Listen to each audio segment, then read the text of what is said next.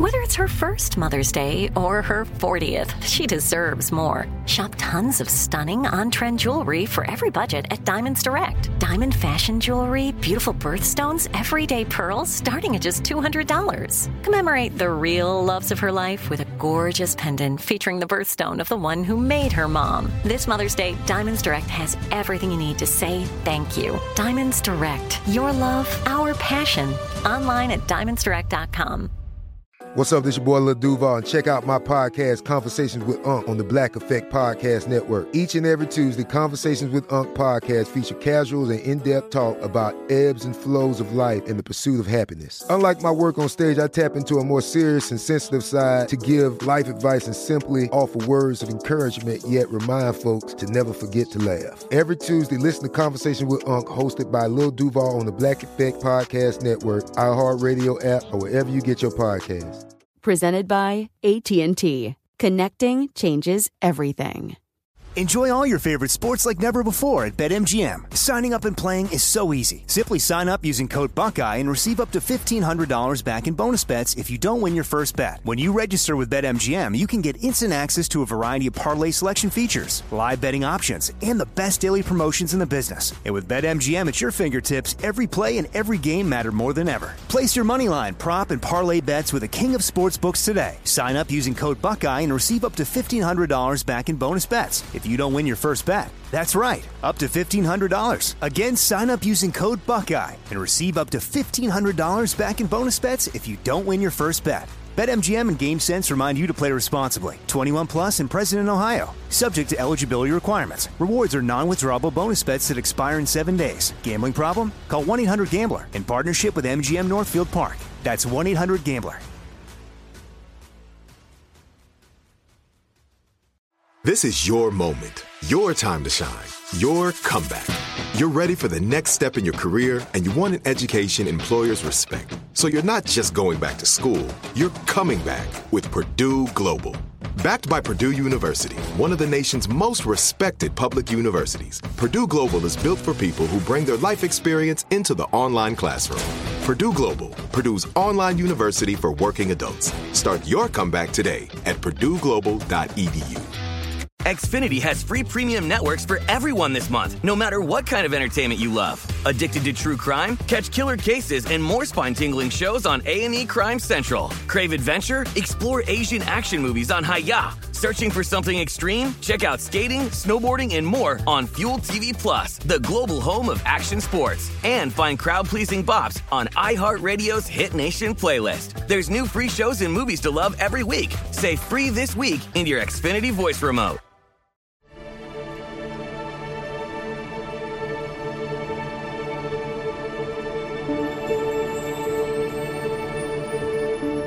This is Lee Habeeb, and this is Our American Stories. And we tell stories about everything here on the show, including your story. Send them to ouramericannetwork.org. They're some of our favorites.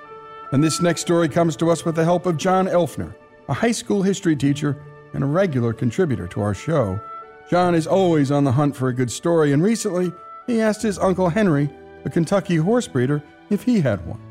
Henry showed John a recent newspaper article about William King Solomon, a gravedigger who may have saved the town of Lexington during the cholera epidemic of 1833. Kentucky journalist Sam Terry tells the story of the man they called King Solomon. In November of 1854, the Reverend William M. Pratt recorded in his diary I preached the funeral today of old King Solomon, 79 years old. He was born the same year with Henry Clay and had drunk whiskey enough to float a man of war. He was once a person of considerable enterprise and business, but he had been given to drink a great many years and yet was inoffensive and of great integrity. Quite a number of citizens attended his funeral, and he had a good coffin worth $30 and some 17 carriages processed to the cemetery. The deceased was William King Solomon, a Virginia native who claimed to have been a boyhood acquaintance of Harry, as he called Henry Clay, jesting that his own work as a digger of cellars and cisterns was less elevated than the famous statesman. His loyalty to Clay was unprecedented. When one of Clay's opponents for re election offered strong drink to Solomon in exchange for his vote, Solomon took him up on the offer and then proceeded to vote for Clay. When asked if he had voted as agreed, Solomon replied, You may have been foolish enough to try to bribe me, but I'm not foolish enough to vote for you. During Solomon's lowest time of life, his wife died and his son ran away, sending him into a liquor filled existence that reduced him to a vagabond, whom Lexingtonians nicknamed King Solomon. By 1833, Solomon's existence, living on the streets and intoxicated, led a local judge to sell him as a servant for a period of nine months. Solomon's purchaser was the least likely of buyers. Aunt Charlotte was a free black woman who had apparently known Solomon in Virginia when he was a free white male and she was an enslaved black female her owners having given her freedom and bequeathed her some land. She supported herself by selling baked goods. At Solomon's auction, two Transylvania Medical College students bid on Solomon, viewing him as being near the end of his life and a future cadaver for their studies. Aunt Charlotte was the winning bidder for Solomon. Her exact bid remains a mystery.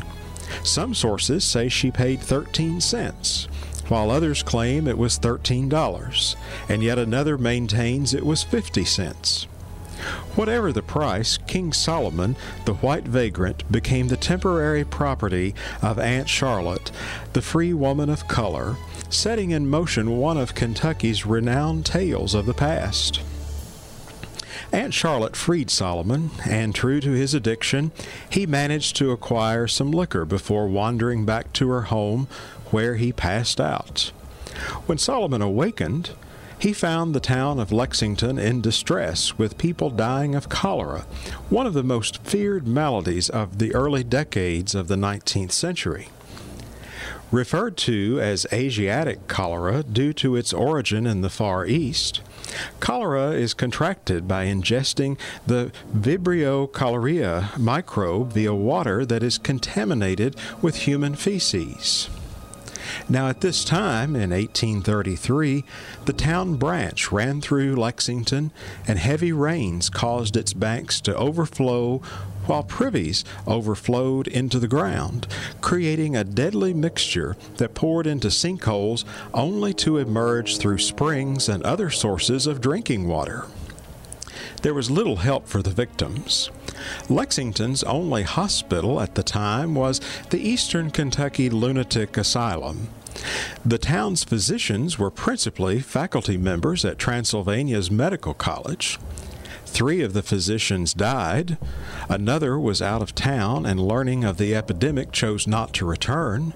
And yet another rendered himself useless after a fall while trying to care for the sick and the dying. The Lexington Observer and Reporter published the names of more than 500 victims in a town with a population of 6,000. The hungover Solomon found that Aunt Charlotte, like most Lexington residents, was packing to evacuate the town. Historians have pondered how Solomon could have managed to avoid contracting cholera, most drolly concluding that his body was so well fortified with alcohol he was immune to the disease. Solomon, however, refused to leave and he began burying the dead as the grave diggers had left along with thousands of other residents. Victims of cholera were not afforded the luxury of funerals or even coffins, with many bodies being wrapped in the bed linens on which they had died. Dozens of casualties were piled up near the old Episcopal burying ground on 3rd Street. Discerning the need, Solomon began digging graves to bury hundreds of bodies, and in turn becoming the hero of Lexington.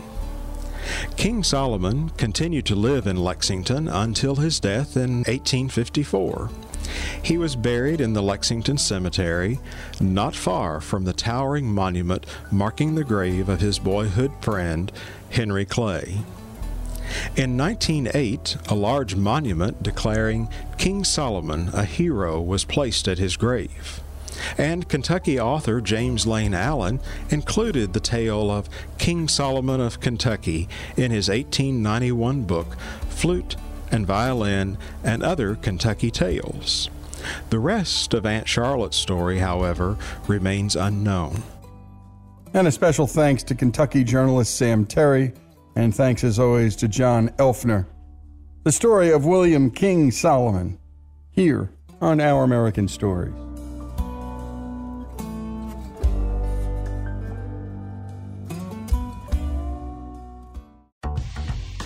Folks, if you love the great American stories we tell and love America like we do, we're asking you to become a part of the Our American Stories family. If you agree that America is a good and great country, please make a donation. A monthly gift of $17.76 is fast becoming a favorite option for supporters. Go to ouramericanstories.com now and go to the donate button and help us keep the great American stories coming. That's ouramericanstories.com.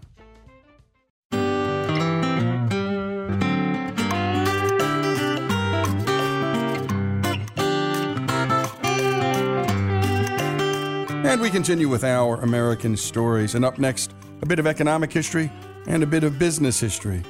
In his Pulitzer Prize winning biography, The First Tycoon The Epic Life of Cornelius Vanderbilt, author T.J. Stiles tells the dramatic story of Cornelius Commodore Vanderbilt's humble birth during the presidency of George Washington to his death as one of the richest men in American history. The Commodore helped to launch the transportation revolution, propel the gold rush, reshape Manhattan, and invent the modern corporation.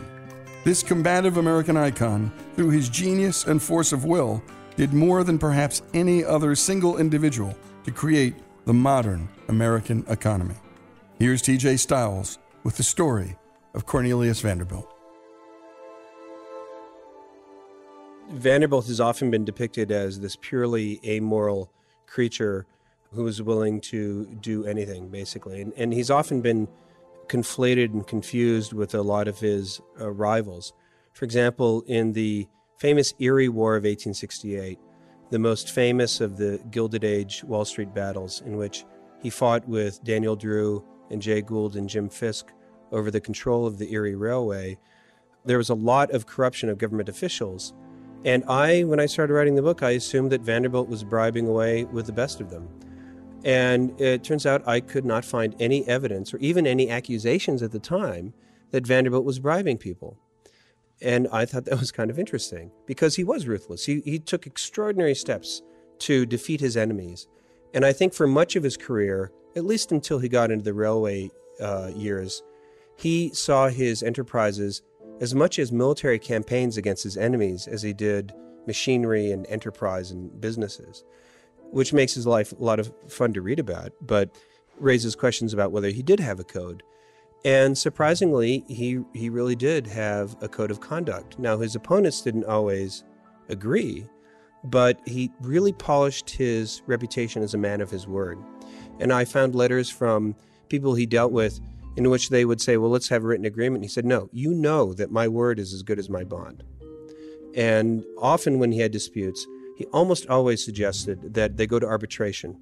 You know, each side picks an arbitrator, and then those two arbitrators pick a third. And when they his opponents agreed, he almost always won, which tells you something. He would push his opponents as hard as possible, but once he made a deal, he stuck to it. Another thing that's interesting about Vanderbilt, and again, I'm saying this not you know trying to raise him up as a great hero.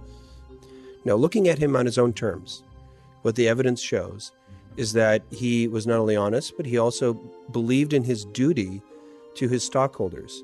And as he became a corporate official, he really believed that he had a duty, as he put it, to run a corporation as if it was his own personal private property.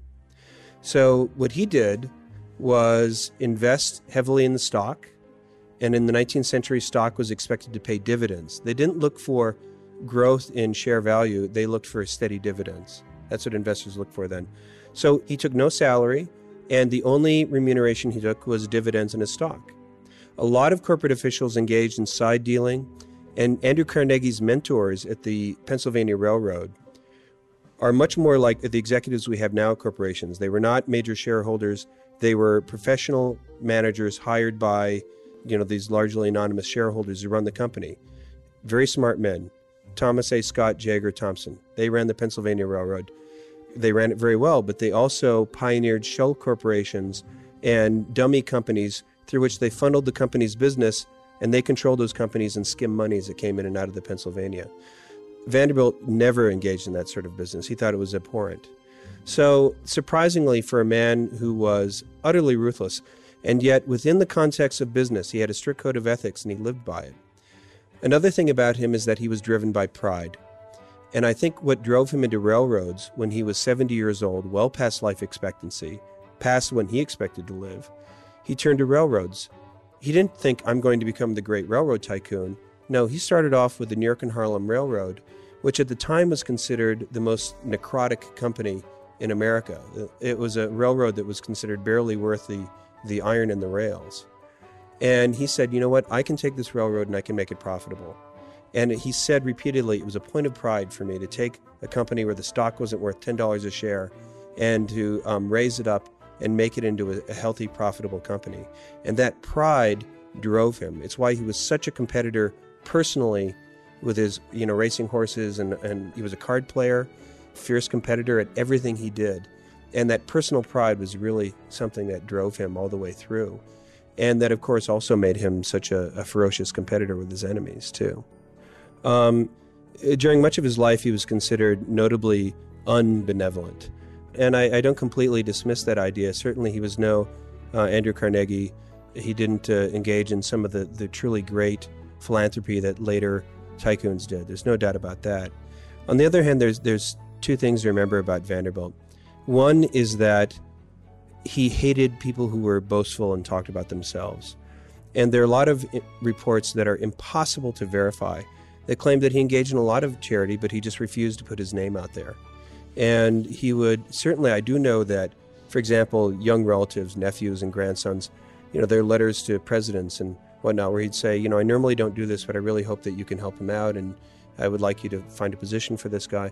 You know, he, he engaged in helping people out much more than, than the public record would indicate, I think.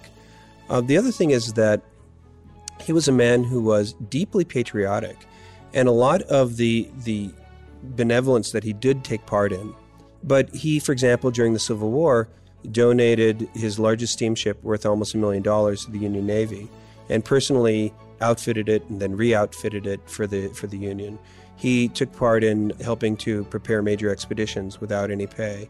He engaged in these activities because he was deeply patriotic. He named his three sons after his heroes: George Washington, William Henry Harrison, and uh, Cornelius Vanderbilt. Like I said, he was a proud man. But then after the Civil War, he really took on the idea of helping to reconcile North and South. And so he put up his name as one of the bondsmen for Jefferson Davis to get him out of prison.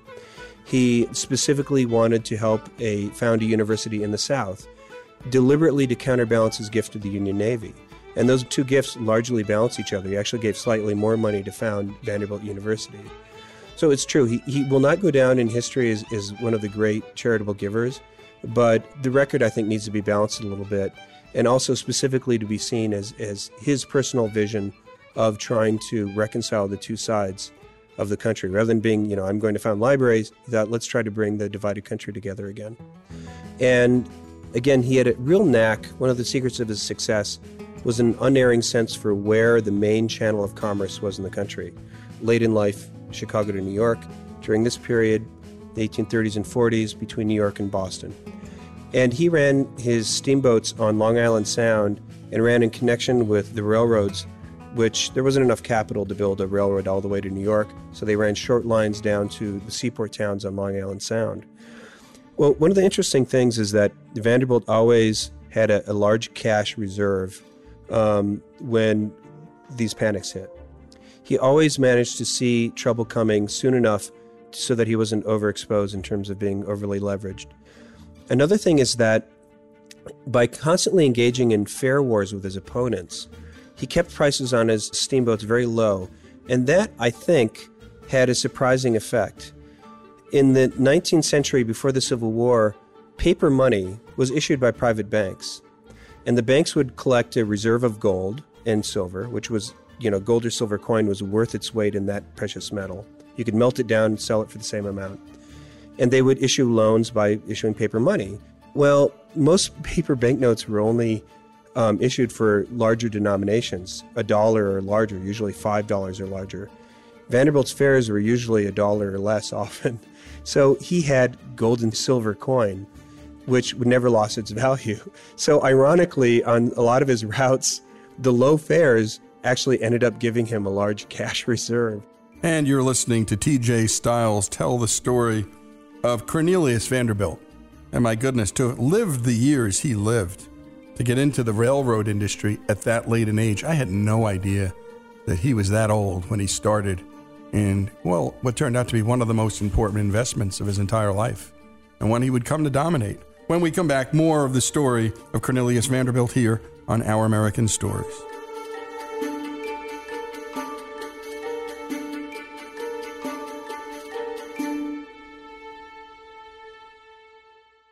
Enjoy all your favorite sports like never before at BetMGM. Signing up and playing is so easy. Simply sign up using code Buckeye and receive up to $1,500 back in bonus bets if you don't win your first bet. When you register with BetMGM, you can get instant access to a variety of parlay selection features, live betting options, and the best daily promotions in the business. And with BetMGM at your fingertips, every play and every game matter more than ever. Place your moneyline, prop, and parlay bets with the king of sportsbooks today. Sign up using code Buckeye and receive up to $1,500 back in bonus bets if you don't win your first bet. That's right, up to $1,500. Again, sign up using code Buckeye and receive up to $1,500 back in bonus bets if you don't win your first bet. BetMGM and GameSense remind you to play responsibly. 21 plus and present in Ohio. Subject to eligibility requirements. Rewards are non-withdrawable bonus bets that expire in seven days. Gambling problem? Call 1-800-GAMBLER in partnership with MGM Northfield Park. That's 1-800-GAMBLER.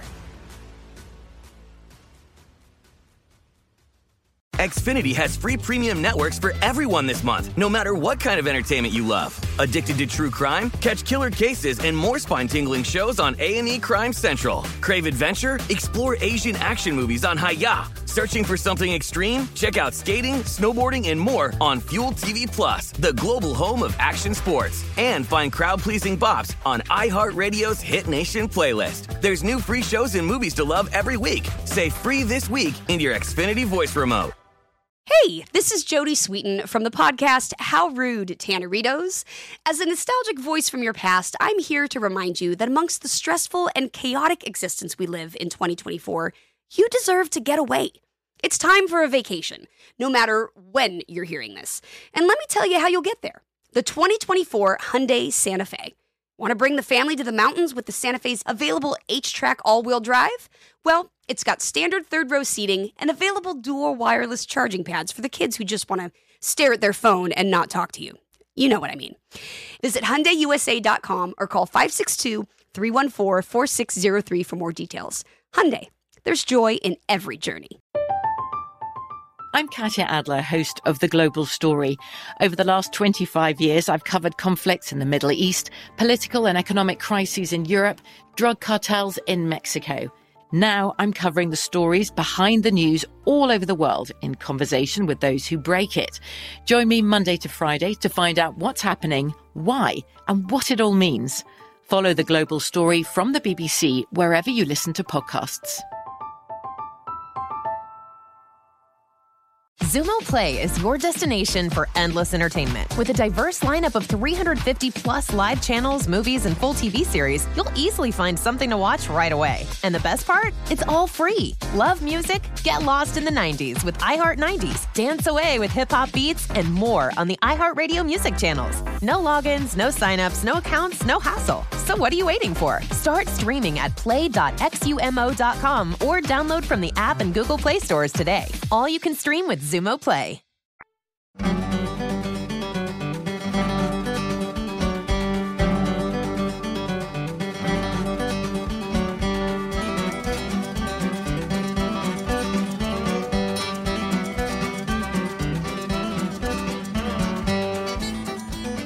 And we continue with our American stories and with author TJ Stiles, author of the book The First Tycoon The Epic Life of Cornelius Vanderbilt.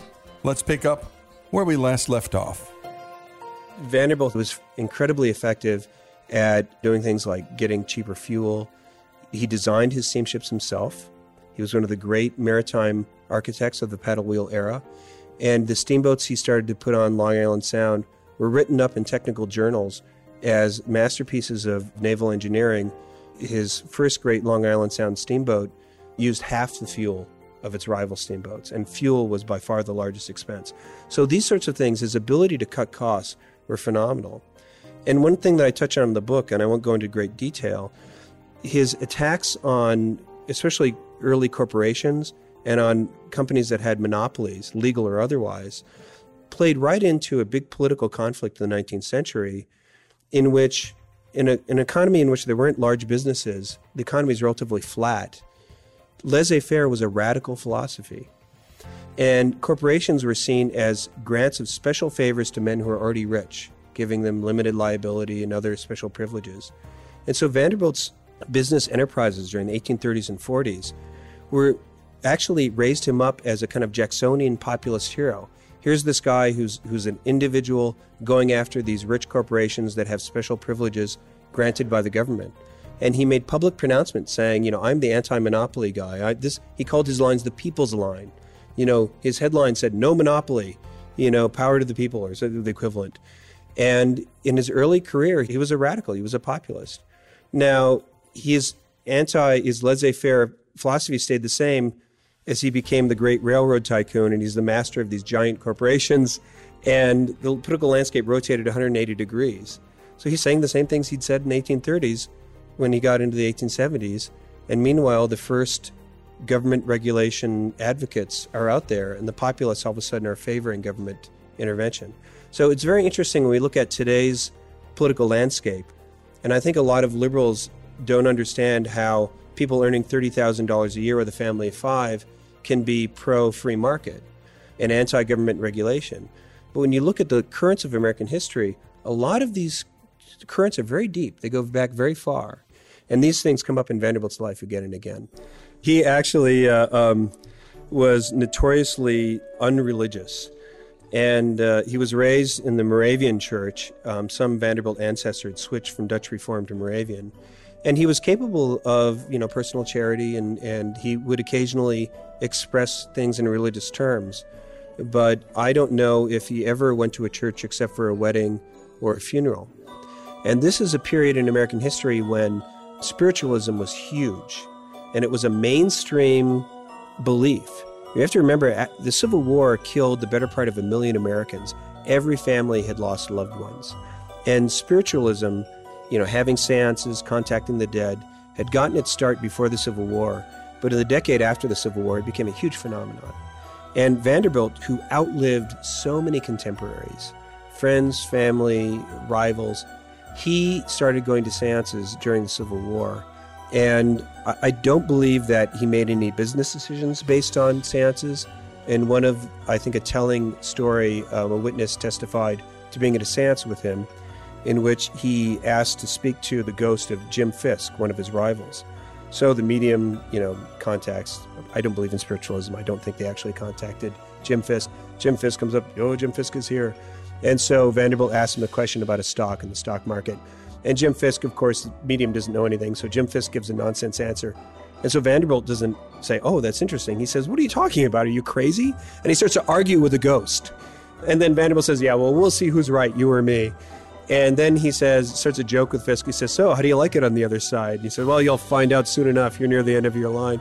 And they have this, this hilarious exchange, Vanderbilt arguing and joking with the ghost of Jim Fisk. But it shows that I don't think he made any decisions based on these. I think he found them comforting. I don't think that it was his guide. But late in life, his wife, his second wife, was very religious. She was a Methodist, and he did give money to found um, Vanderbilt University, which was specifically a religious university. And he did give money to buy a church for the Church of the Strangers, which was a church for Southerners in New York City. But interestingly, when he made those gifts, he didn't ask the bishop who was the first head of Vanderbilt University or the minister who ran the church that he endowed. He didn't ask them about their religious beliefs. He couldn't care less about theology. As he said to one of them after he'd been preaching to Vanderbilt for a while in the hot summer heat, waving a fan, he said, Doctor, everything you've said to me weighs about as much with me as that fan you're waving right now. But um, he did care about people, and he wanted to make sure that those men were honest and capable. So he questioned them extensively, but about what, what they were like as men. That's what he knew from life and business. Then, from his wife's diary, his second wife's diary, when he was on his deathbed and had a horrible several months of, of his, his body beginning to fail, suffering terrible internal uh, infections, he finally asked toward the end of his very end of his life, you know, he asked her to take part in a prayer with him and said he wanted to give his life to Jesus. And she said, Well, is, is it because you love Jesus or you're afraid of going to hell? I said, Well, you know, to be honest, both. He was a man of few words, but he was honest up to the very end. And um, how did he see himself? There was an interesting incident in 1867 when he, in a battle between his railroads and before he took control of the New York Central, he famously, in the depth of winter, when boats couldn't get through the frozen harbor to, to Manhattan, he, to settle a dispute with the New York Central Railroad, he cut off access of all trains from the west into New York City, essentially personally levied a blockade on the nation's largest city. This created a bit of a furor. It won him his battle with the New York Central, but it created a furor, and, and the New York State legislature started to talk about laws that could pass to control this. And the way he responded when he gave testimony is very interesting. He didn't say that, you know, the, the law is no good, etc. He didn't talk about the, the public interest. He said, if you can pass a law that will compel men to pursue their interests more intelligently than their interests themselves will compel them, then it's all well and good. But I don't think you can do that. In other words, he, he deeply believed that basically in The Invisible Hand, without ever having read Adam Smith, I'm sure he didn't, he believed that the world is run by everybody pursuing their private interests to the best of their ability. Now, he had a business code. He thought you should do it honestly, fiercely, but honestly. But he really believed we things function when everybody pursues their own interests. So that's how he saw his legacy. He didn't see himself as, um, you know, he didn't think about the public interest. He thought the public interest, he said, I've served the public to the best of my ability. Why? Because it's in my interest to do so. That's what he said.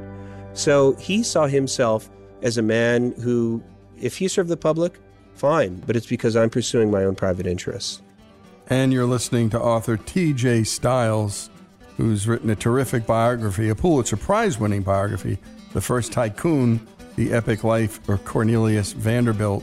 And there's so much there to unpack. The idea that he designed his own steamships, and what he was really doing in the end was extracting value out of that and through that design by making it more affordable to ride on his steamships as opposed to his competitors.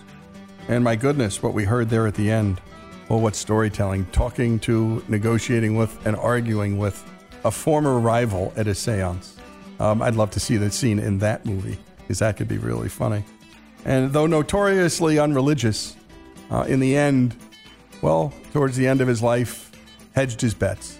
And this happens, well, so often in families across the country. When we come back, the remarkable life of Cornelius Vanderbilt, as told by T.J. Stiles. The storytelling continues here on Our American Story.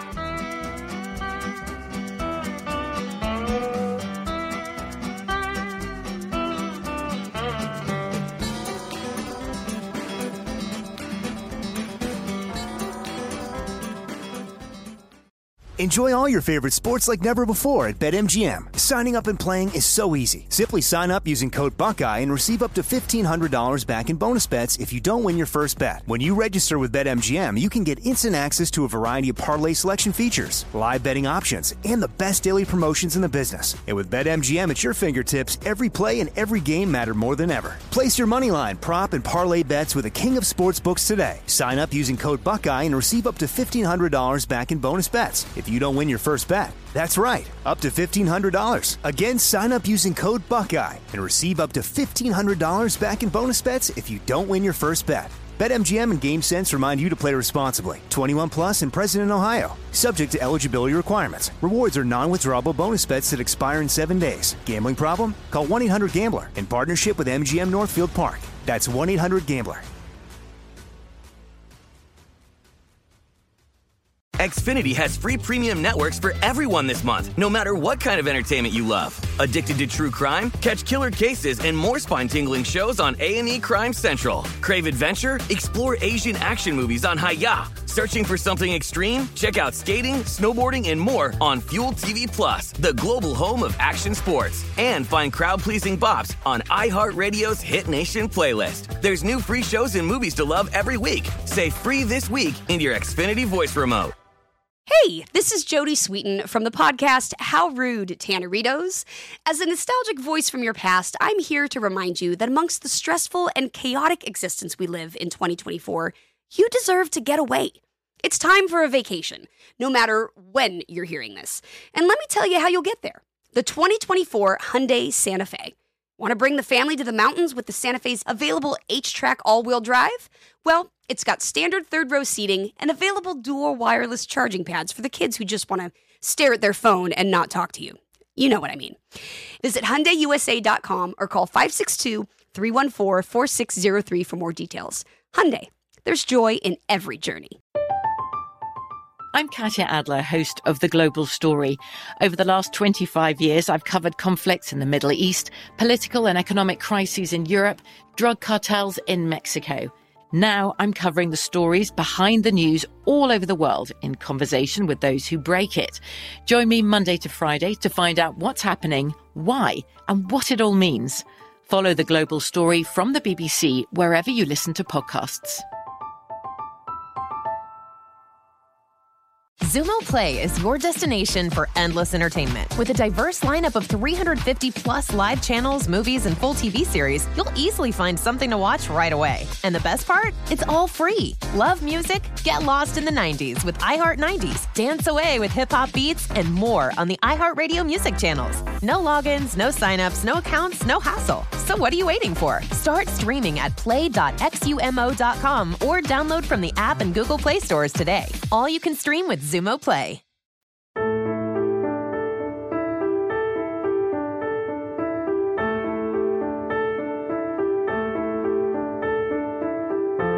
And we continue with our American stories and with the story of Cornelius Vanderbilt as told by author TJ Stiles. Let's continue with his final part of this remarkable American story. Now, with his family, you know, he had a total of 13 children, 11 of whom lived through uh, adulthood. And he had a vast fortune when he died. 1877, it was estimated, and it's hard to know for sure, at $100 million. Now, I, I don't give equivalent modern figures in the book because I don't think that's an honest way to do it. But I do look at the controller of the currency's report on how much money was in circulation. And if you look at the amount of money in circulation, if he had been able to sell all his assets of that estimated $100 million to American buyers, he would have taken, including cash and demand deposits, one out of every $20 in circulation. Now, if Bill Gates, when Forbes calculated his fortune at 58 billion, I think, could have done the same thing, and you take the Federal Reserve's M2 figure, which I'm going to go into, he would have taken one out of every $138. So the difference between the disparity in wealth is pretty obvious. And that probably understates the disparity for various reasons. And plus, you've got the power that control of railroads gave Vanderbilt. You know, there's no industry that overshadows the entire economy the way that railroads did at that time. So it was a vast fortune. And the money he left to his widow and to his various daughters were large amounts at the time. Half a million dollars he left to his wife and, and to some of his daughters, not all. And that was enough for you to be very wealthy, extremely wealthy in the 19th century, even the late 19th century. But he left 95% of his estate to his oldest son. And why? Well, first of all, he thought his oldest son was capable. He brought William H. Vanderbilt in as his operational manager, and, and he did a very good job. But because he deliberately wanted to perpetuate his name, the name that he had given to his steamboats and to his steamships, the name that he had given to his son, uh, his second son, who unfortunately was a gambling addict and epileptic. And so he left all this money to one son, deliberately trying to found a dynasty and it bitterly divided his family. Now, Vanderbilt is, is, more complicated as a family man than, again, the, the myth is that he was this brutal tyrant who just abused his wife and his children hated him. And, and that's not true. He was a hard man. He was um, very judgmental. He reminds me of a friend of mine who said that um, his father once told him when, when he was young, you know, I'm never going to let you beat me at anything. You're going to, if we ever play a game, you're going to have to beat me on your own. You, you, you respect a father like that, but when you're growing up, it's not a lot of fun either. And that's the way it was for Vanderbilt. Sometimes some famous incidents in which he was hard on his family, I think, are overblown, but that doesn't make them nice. For example, his, his first wife in 1846, he put her in, in an insane asylum for a while.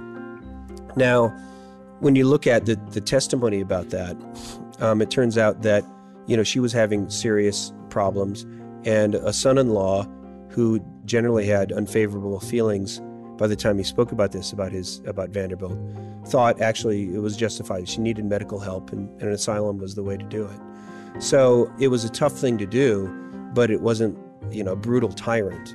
It was sort of like, what do we do? She's she's just not herself. She's acting weird. He again was hard on his second son, Corneille, the one who was a gambling addict. But then again, Corneille would have tried any father's patience. He was someone who was always in trouble with the law, skipping out on, on his bills, involved in bad debts, addicted to gambling, boastful, all the things his father wasn't. And I sort of use him as the anti hero in the book because this troubled son brings out all the emotional complexity in Vanderbilt. The stern judge, the, the overbearing father who sometimes is harsh on his son and had him arrested and sent to an insane asylum also at a time when they did not have the language for addiction. So again, a hard thing to do, but understandable in the context. And sometimes, you know, encouraging and, and loving. He's, he's a more sympathetic character than I think we've realized. And that's not to take away any of the complications and ambivalence, personally or historically. But, you know, again, that's, that's the American experience. Questions like addiction and mental illness are things that, you know, most families deal with at some point. And so um, William H. Vanderbilt was given credit for doubling the family fortune in a few years. I think that actually, if Vanderbilt himself had, had done nothing but kind of let his uh, estate compound um, and he'd lived as long as his son, it probably would have been similar. As he put it, the New York Central Railroad could run itself uh, after a certain point. But uh, the interesting thing about William H. Vanderbilt is that he was surprisingly undiplomatic as a businessman. You know, J.P. Morgan bought a large block of stock in the New York Central Railroad in an attempt to control the destructive competition among railroads. And he complained continually about how um, he's always quibbling, he engages in disputes that would embarrass a Bowery lawyer and, uh, um, you know, a Skid Row lawyer. And he was a quarrelsome figure who was kind of testy. And I've read a lot of other letters complaining about how the son was testy, but he was a nice father. So Vanderbilt, the tough father, was a diplomatic businessman um, William, his son, was a terrible business diplomat, but you know, kind of a nice father. And William really, as soon as his father died, and once he settled this big fight over the will and, and secured his control of the estate, he sold a controlling um, block of shares to J.P. Morgan Syndicate and began to build these lavish mansions, as did his children, that his father never would have tolerated. As soon as the old man's dead, boom, up go the huge mansions.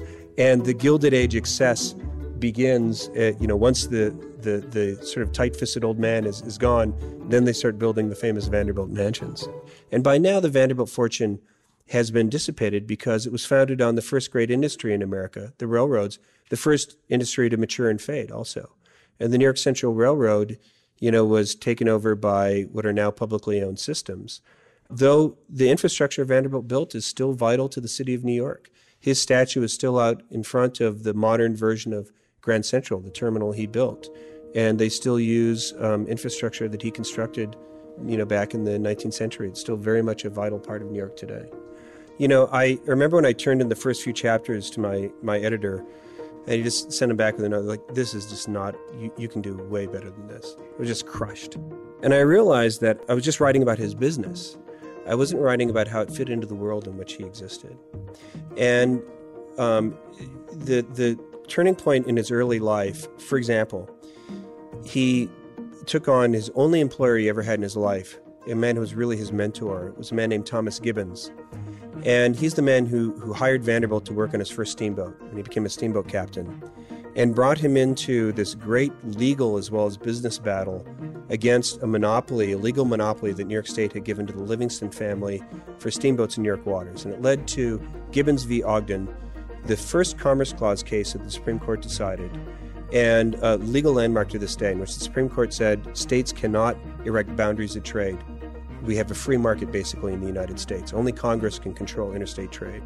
And it really is one of the keys to America's economic growth. And Vanderbilt, by the way, was, was keenly interested in this, went himself to hear the arguments, hired Webster, Daniel Webster himself, when he was a young man with very little education. And as I started to look into this, I realized it's not even about law, it's not just about business. It is about the end of an 18th century culture of deference in which you had old landed aristocratic families, especially in New York, which they had mercantilist ideas. They expected to be granted special privileges, and they sort of would take custody of the American economy in the way in which they had custody of politics and of other areas of life. And New York State at the time, for example, had not only property requirements, they had two separate levels of property requirements. You had to have a, a high level to vote for governor and a lower level to vote for the state assembly. So it was this hierarchical society. And I realized that this era of Vanderbilt's life is not just about him getting ahead, meeting the right guy. It's not just about this legal battle. It was about the end of this older hierarchical society and the birth of an individualistic, competitive society, much more like the one we know today. And a great job, as always, by Greg Hengler on the piece. And a special thanks to author T.J. Stiles. And his book, a Pulitzer Prize winner, is the first tycoon, The Epic Life of Cornelius Vanderbilt. And so often, these men, these titans, are caricatured when we go to school. And their contributions to society are downplayed, their villainy, well, upplayed. And in the end, the real story, well, so different. And we heard it straight from a great writer who spent a lot of time thinking about and researching this remarkable American life. Thirteen children, 11 went to adulthood, but he left almost all the estate to one, and all because he wanted to see the name and the family business continue. And by the way, the idea that he grew up during the Washington presidency and was born during the George Washington presidency, saw the Civil War, and got into the railroad business in his 70s thinking about the future. And the railroads were the internet of their day. That's how transformative railroads were. And there was Vanderbilt. Vanderbilt in his 70s when most people his age were dead. A remarkable story about a remarkable human being, the life of Cornelius Vanderbilt, here on Our American Stories.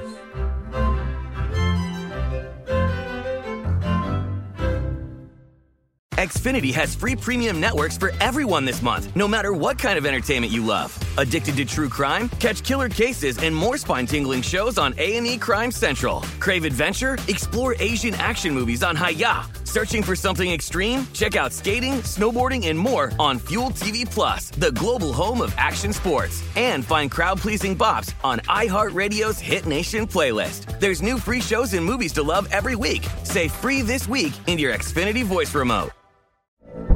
From BBC Radio 4, Britain's biggest paranormal podcast is going on a road trip.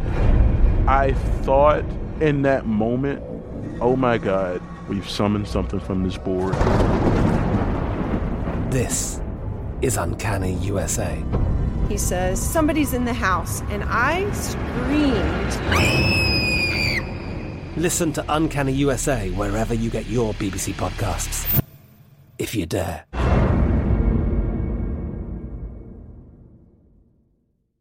Xumo Play is your destination for endless entertainment. With a diverse lineup of 350 plus live channels, movies, and full TV series, you'll easily find something to watch right away. And the best part? It's all free. Love music? Get lost in the 90s with iHeart 90s, dance away with hip hop beats, and more on the iHeartRadio music channels. No logins, no signups, no accounts, no hassle. So what are you waiting for? Start streaming at play.xumo.com or download from the app and Google Play stores today. All you can stream with Xumo Play. Live Nation presents Concert Week. Now through May 14th, get $25 tickets to over 5,000 shows. That's up to 75% off a summer full of your favorite artists like 21 Savage, Alanis Morissette, Cage the Elephant, Celeste Barber, Dierks Bentley, Feid, Hootie and the Blowfish, Janet Jackson, Kidz Bop Kids, Meghan Trainor, Peso Pluma, Sarah McLachlan.